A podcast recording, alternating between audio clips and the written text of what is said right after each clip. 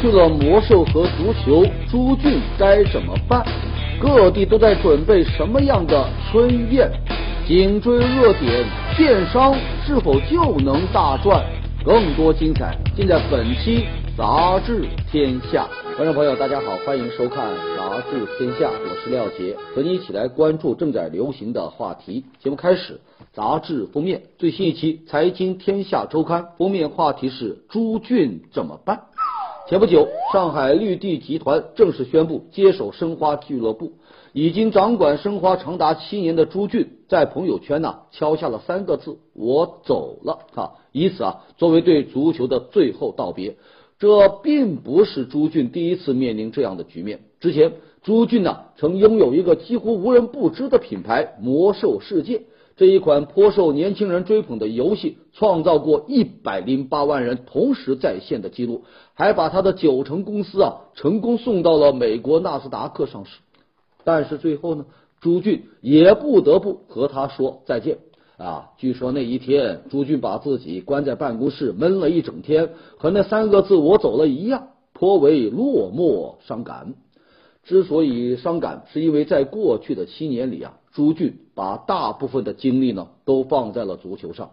他很少出现在公司里，在电视和报刊上却异常的活跃。在最吸引人眼球的这个足球行业中，这个朱俊呢，时时刻刻都在制造新闻，洗牌门事件、带领转会、插手训练、引进德罗巴等等，都让他和申花呀赚足了眼球。他还不断的炒作，说要收购利物浦、收购国际米兰等世界级的豪门。有人评价他啊是怪异联赛当中怪异球队的怪异主席，还有人说朱俊呐总能够发现法律和规则的漏洞，然后呢巧妙的利用这些漏洞达到他的目的，不伤一分一毫，虽然不合理，但呢也不违法。比如啊带领出口转内销，这朱俊就说啊自己的出位这个行为啊是在用规则打败无知。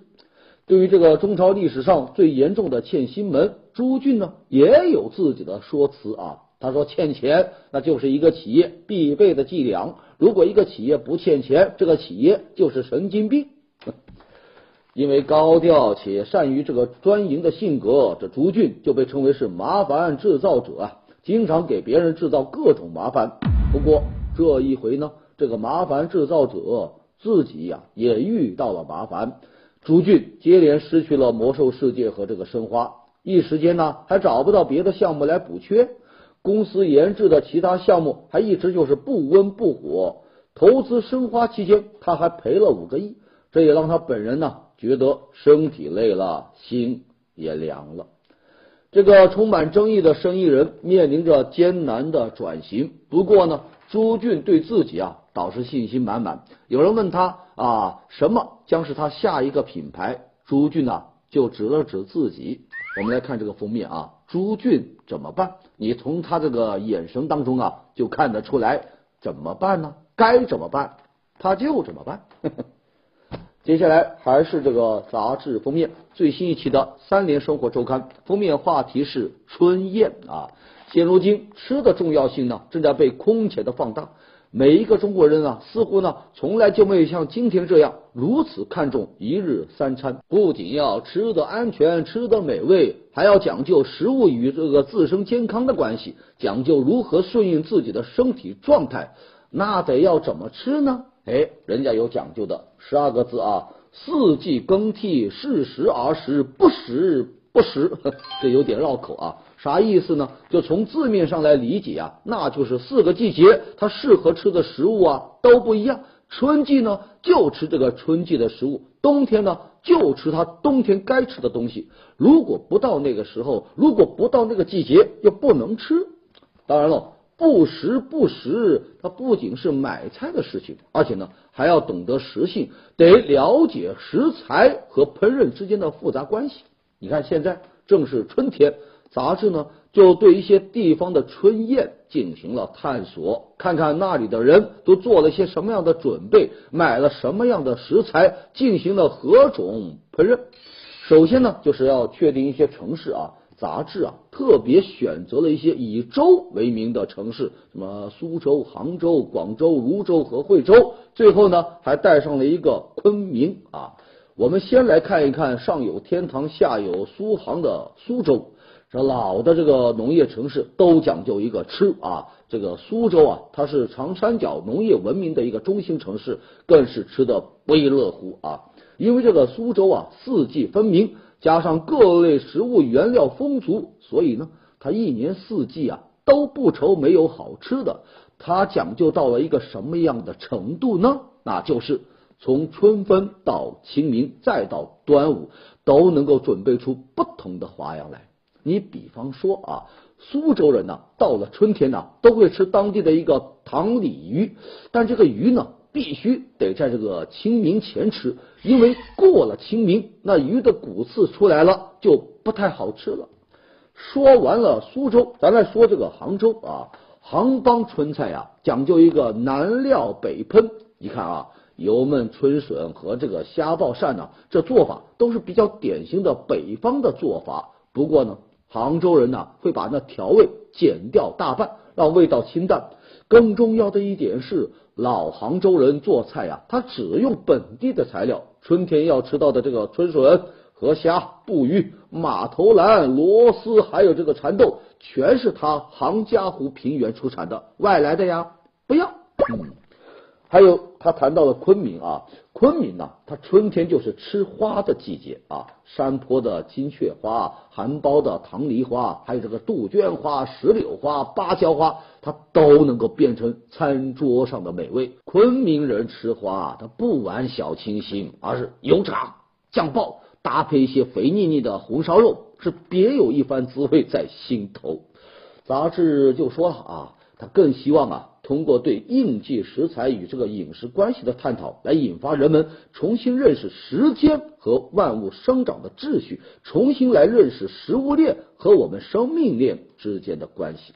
我们回到封面，春燕啊，依我看呐，那就是不负春光，不负燕。好，接下来我们关注医院为死者开药的事件。前不久，一位金先生爆料说，妹妹入住到这个哈医大二院重症病房，在治疗了十多天后，于三月二十四号去世。然而，令人吃惊的是，在患者去世后的第二天，也就是二十五号啊，这医院依然开出了一些药费单据啊，高达一万八千多块钱。另外呢，这收费项目啊，也是让人瞠目结舌。当天的全天候的检测时间竟然是二十五个小时，一天之内使用的静脉输液是高达四十一组。之后面对质疑，这院方就做出了回应，承认确有其事。不过呢，说这是由电脑系统故障引起的，并不是故意人为的。而且呢，医院已经和家属啊做好了沟通，退还了部分费用，事情的结果也算是和谐了。医院为死者开药，这背后折射出的乱收费问题再次引发人们的关注。虽然院方解释说给死亡患者计费啊，那是因为病人有的时候他需要转科室，这么一来呢，医院的很多费用就需要事后来补录，所以呢，收费的时间呢会比实际发生的时间要滞后那么一两天。不过，还是有人表示质疑啊。如果患者转科室的话，那原科室会主动将这个药费清单转出去，否则呢，患者是无法顺利转进其他科室的。另外，电脑系统那也是人来操作的呀，电脑命令出现的错误，归根结底还是在人为。你不能出了事就说是电脑的错，电脑都成了担责任的砖，哪里需要哪里搬呢？这个事件呢，也引发了人们对这个。ICU 重症病房收费乱象的担忧。你看，现如今一些重症患者啊，都会转入到 ICU 病房。这种病房呢，采取的是封闭式的管理，家属啊，大多都被隔离在了外面。这就导致病房内的医疗信息比较闭塞啊。在整个医疗过程中，那患者自己呢，没有能力来自己确认，家属呢，又无法进行现场监督。这就很容易啊，滋生出一些个虚构治疗的项目和乱收费的行为。再加上 ICU 的费用普遍就比较高，如果加一些个小动作，家属如果不是特别留心的话，很难察觉。要想消除公众的疑虑，那院方就应该把详细的调查结果对外公布。你不能就这样稀里糊涂就过去了。毕竟能给死者开出这么多的药，这医院的某些环节，依我看呐，可能也有炎症啊。好，接下来咱以前有一个这个馒头引发的血案，接下来咱们要说到的呢，是一个爱心馒头引发的委屈。今年二月份，郑州一家馒头店的店主啊，看到环卫工人加班加点扫雪铲冰啊，看到这个新闻呢，就很感动，于是呢，就决定免费啊，向这些个环卫工啊送馒头。按理说这是一件好事，可是现如今呢，这件好事啊进行不下去了，这怎么回事呢？这个店主啊就说了。前不久，有几个人来到店里领馒头，但这几个人呢，已经不再是这个环卫工人了，所以呢，就拒绝了他。没想到，他们却和这个店主呢吵了起来，说这个免费馒头是公司给我们的福利啊，公司每个月会给你馒头店一些钱，如果你不给我们馒头，就是你店主啊自己扣下来了。甚至啊，还有一些这个环卫工人，他直接不要馒头，要求店主啊，你换成现金给我们。这就让馒头店的店主委屈的不行啊，说自己献爱心，不求别人感谢也就罢了，但也不能因为这招人冤枉、招人骂呀，实在是寒心啊，所以就决定这爱心馒头啊再也不免费发放了。这个是听着听着呀，就让人觉得苦涩啊。店主的一句真寒心，是道出了不少行善者的无奈。咱们古人有一句话叫。一碗米养个恩人，一斗米呢养个仇人。说啊，当一个人饥寒交迫的时候，你给他一碗米呢，是解决了他的大问题，他会感激不尽啊。但是呢，如果你持续不断的给米，一斗米一斗米的给，那对方啊就会有依赖心理呀，就会觉得这都是理所当然的。另外，还有一部分人就觉得。现如今，没有谁啊会无缘无故的行善。这做好事的背后啊，必有不可告人的目的。所以呢，往往对一些善事啊，就抱有戒备之心，动不动就用这个功利的尺子呢去考量每一个善举。结果到头来，就让不少真正的善事和好事变成了尴尬的坏事，让人是扼腕叹息。爱心馒头，这热乎乎的馒头是有温度的。但要我说呀，这温度啊是需要大家共同来呵护的呀。接下来进入到我们的板块杂志标题，最新一期的《环球》杂志文章标题：英国人数学真差吗？前不久，英国教育大臣到上海来取经，取什么经呢？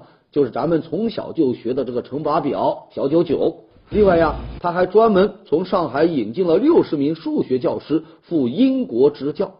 之所以这么大费周折，实在是英国人的这个数学呀太差了。据说呀，在英国呀，百分之七十八的成年人，他数学运算的水平呢，还处于这个中等教育水平的 C 级以下。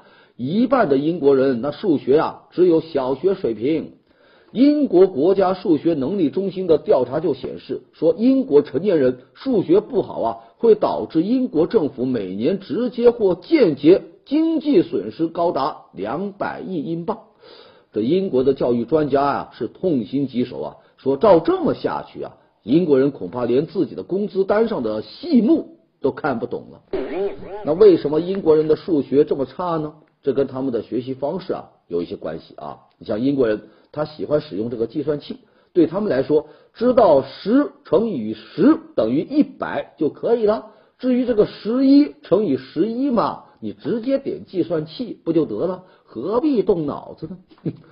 不过，真要说英国数学差，其实不然呐。你像英国历史上是出现了罗素、哈代、牛顿这些优秀的数学家和物理学家。在英国人看来，有几个优秀的代表那就够了，没必要全民都是数学家呀。接下来，二十一世纪商业评论啊，文章标题：足球天生属于巴西，巴西世界杯则不。还有两个来月啊，第二十届世界杯足球赛啊就要开踢了。在足球王国举办这一足球盛宴，众多球迷是为之振奋，早已经有一点迫不及待了。不过，东道主巴西啊，似乎还没有准备好，整个赛事的筹备工作是一拖再拖。你看，现如今十二座体育场的四座都没有完工啊，机场、公交等基础设施建设呢也没有完全到位。一直以来啊。巴西有一部分民众啊反对举办这个世界杯的呼声就没有停过，在他们看来，巴西的学校、医院资金是严重的不足，可政府呢却为了这个比赛投入了数十亿的开销，实在是让人郁闷。哎，你看，在巴西是踢球比较简单，办比赛比较难，可是到了咱们这呢，好像正好反过来啊！哈，好，接下来。北京青年周刊文章标题：失恋越多，赚钱越多。这说的是美国乡村音乐歌手泰勒·斯威夫特。前不久，美国有一个杂志啊，公布了乐坛赚钱能手榜。这二十四岁的这个乡村音乐小天后泰勒，击败了碧昂斯，击败了滚石乐队等，以约合人民币二点四四亿的年收入登上了榜首。这个收入啊，都超过了去年的冠军麦当娜。有人就调侃说，泰勒之所以有如此威猛的吸金大法，主要呢就得益于他的失恋的次数啊比较多。这泰勒呀有一个习惯，就是喜欢把他和男朋友分手的经历写成歌。这样的歌呢，特别容易啊引起共鸣。日记式的音乐让他拥有了大批年轻的粉丝和超高的人气。那分手的次数越多，那歌写的就越多，赚的钱那也就越多。那就想问呢，这分手他究竟是该伤心呢，还是该快乐呢？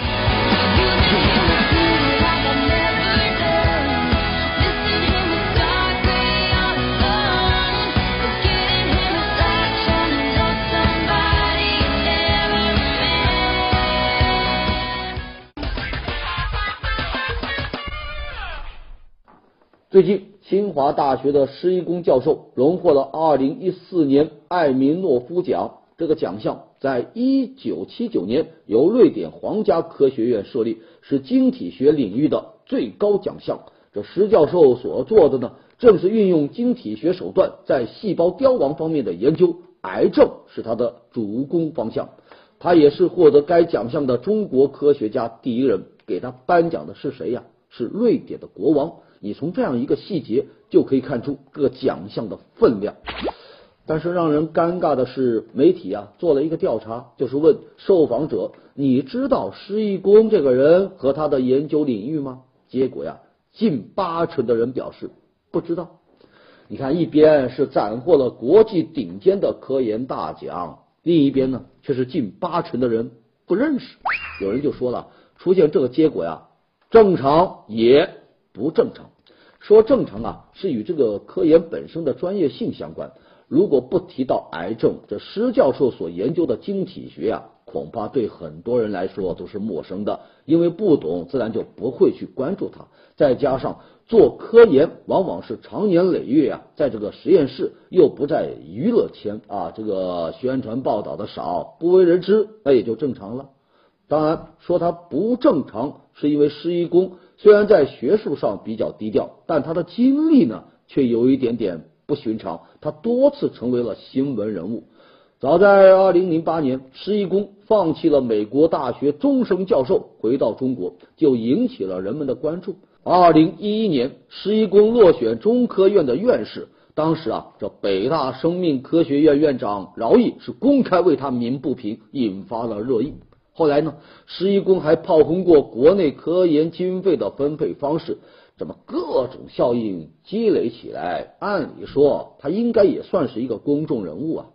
遥想当年，很多孩子的理想都是要成为一个科学家，但现在呢却是今非昔比呀。有一位全国政协委员做了一个调查，针对北京市两所中学和两所小学的一千多名学生，问他们长大以后。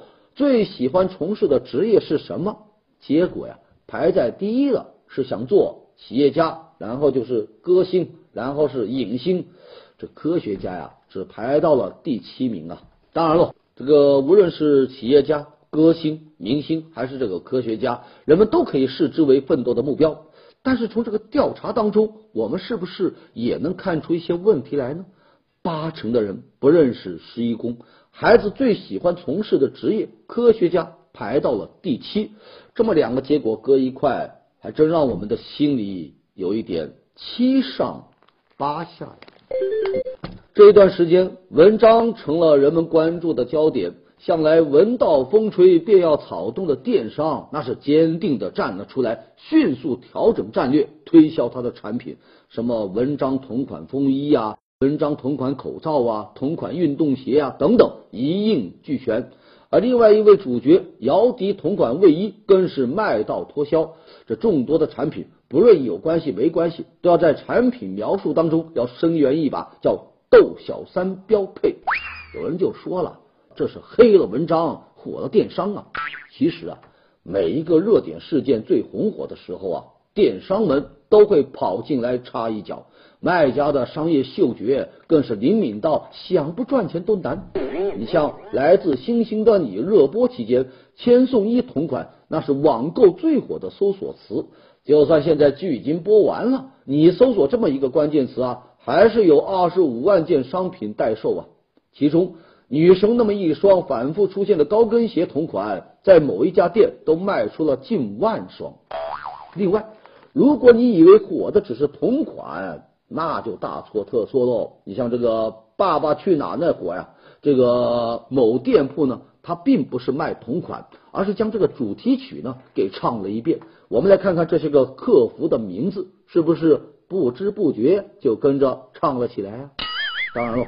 电商它也有看走眼的时候啊！你像去年年底啊，刘德华一袭军大衣一夜成为爆款，各路电商是纷纷进货。但是呢，你看一看这个店家的销售记录，就发现销量一般般。当然了，这并不是因为刘天王的魅力不够哈，而是因为他的魅力啊太好了呀，大家都没有自信啊。毕竟不是谁都能够把军大衣穿出时尚范啊。有人就说了。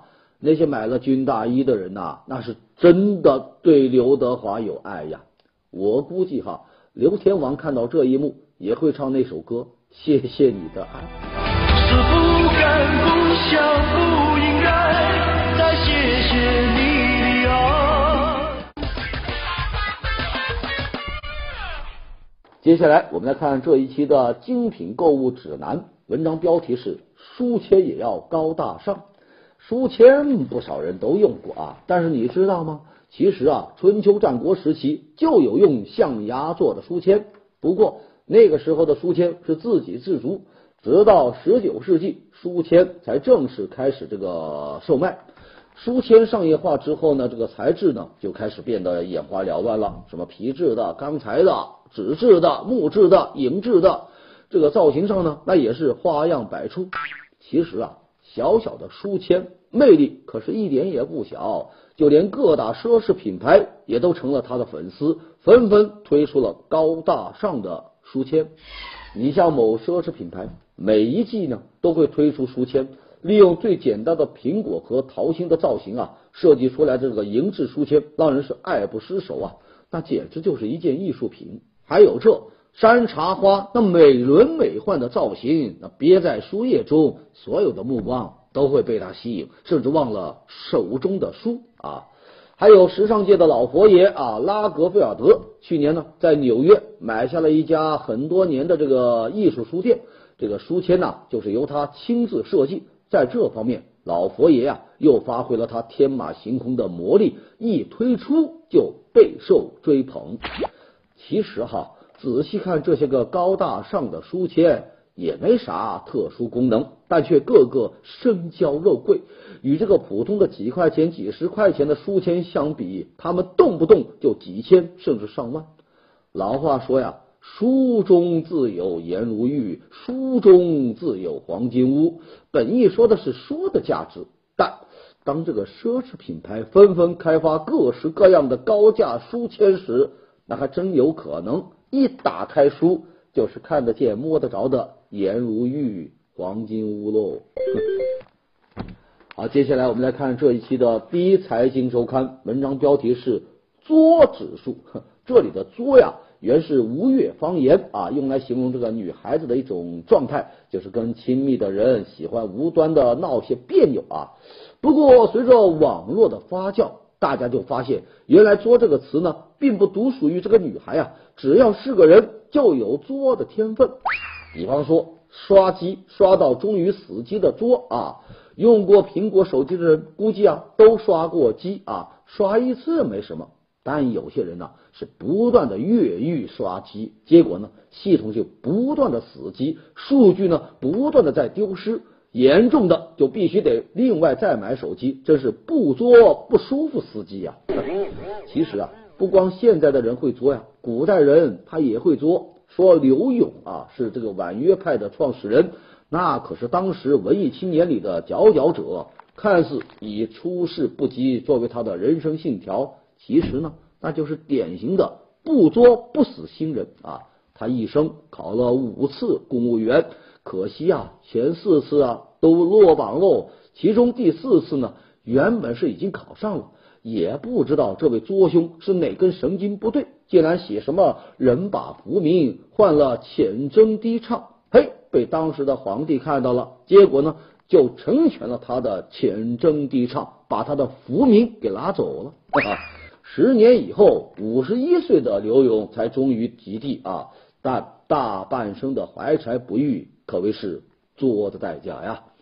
还有人前不久在网上吐槽啊，说当年看《西游记》，看到白骨精史记让唐僧三次赶走孙悟空，当时恨的是那个白骨精。可现在再看一遍呢，却觉得这完全就是唐僧同学自己在作呀！你看不懂妖精，还不相信自己人，一次又一次赶走这个悟空，等于不断的在同一个地方摔倒，简直就是不怕神一样的对手，就怕喜欢作的队友啊！好接下来，我们来看最新一期的《南方人物周刊》介绍瑞词。第一个瑞词，心理体检。以前咱都听说过给身体要体检，现如今呢，又有了给心理来体检。前不久，北京市健康体检操作常规首次呢，把这个心理体检呢列入到体检项目当中。心理体检就是通过检测一个人的情绪、个性、婚姻家庭以及人际交往等等方面，来判定他的心理。是否健康？依我说啊，这心理检查呀，是查查更健康啊。好，下一个瑞词，更书的遗憾。前不久，华中科技大学校长李培根，也就是根叔啊，宣布要离任退休。以毕业演讲而走红的根叔，这一次呢，又以他的离任演讲备受瞩目。在这个演讲当中，他说的最多的是各种遗憾。对多数同学为脱离教育生产线的培养模式感到遗憾，对学校给学生灌输了不少不实事求是的东西感到遗憾，对学生们还没有健全的人格感到遗憾，看到大学里的很多病象却无良策应对感到遗憾，对校长不得不把所有的努力和精力耗尽在无谓的微妙中感到遗憾。其实要我说，这更书的遗憾就是咱大学的遗憾。好，接下来进入板块杂志图片。奥特曼不仅会打小怪兽，削起面来呀也是霸气十足啊！这就是传说当中的唐僧肉，小心妖精过来抢啊！这样的星星五二零我爱你，那表白也太实际了一点吧？好的，感谢收看《杂志天下》，读杂志观天下，杂志话题多，咱明天中午接着说。节目最后，天下言论。